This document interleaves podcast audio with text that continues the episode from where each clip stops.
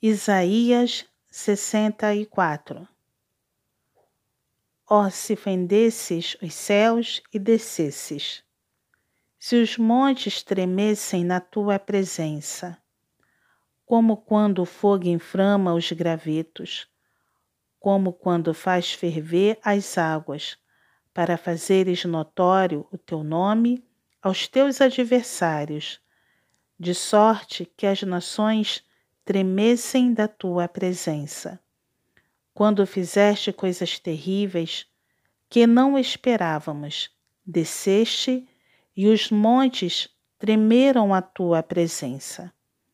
Porque desde a antiguidade não se ouviu, nem com ouvidos se percebeu, nem com os olhos se viu Deus além de ti, que trabalha para aquele que nele espera.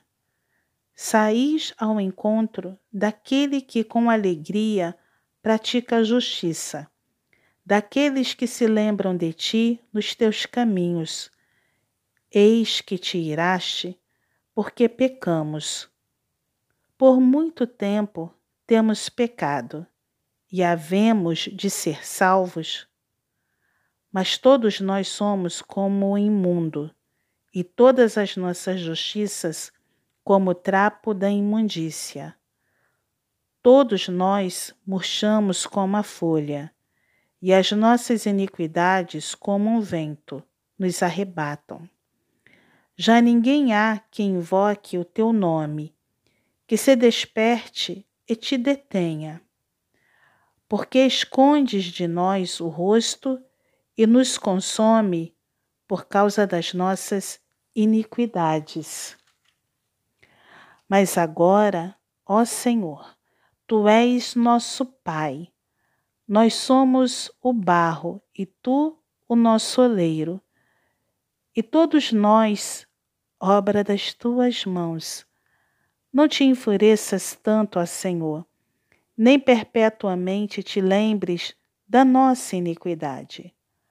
Olha, pois, nós te pedimos, todos nós somos o teu povo as tuas santas cidades tornaram-se em deserto, Sião em ermo, Jerusalém está assolada.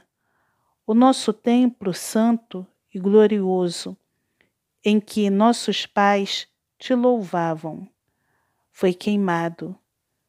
Todas as nossas coisas preciosas se tornaram em ruínas Conter-te-ias tu ainda, ó Senhor, sobre estas calamidades?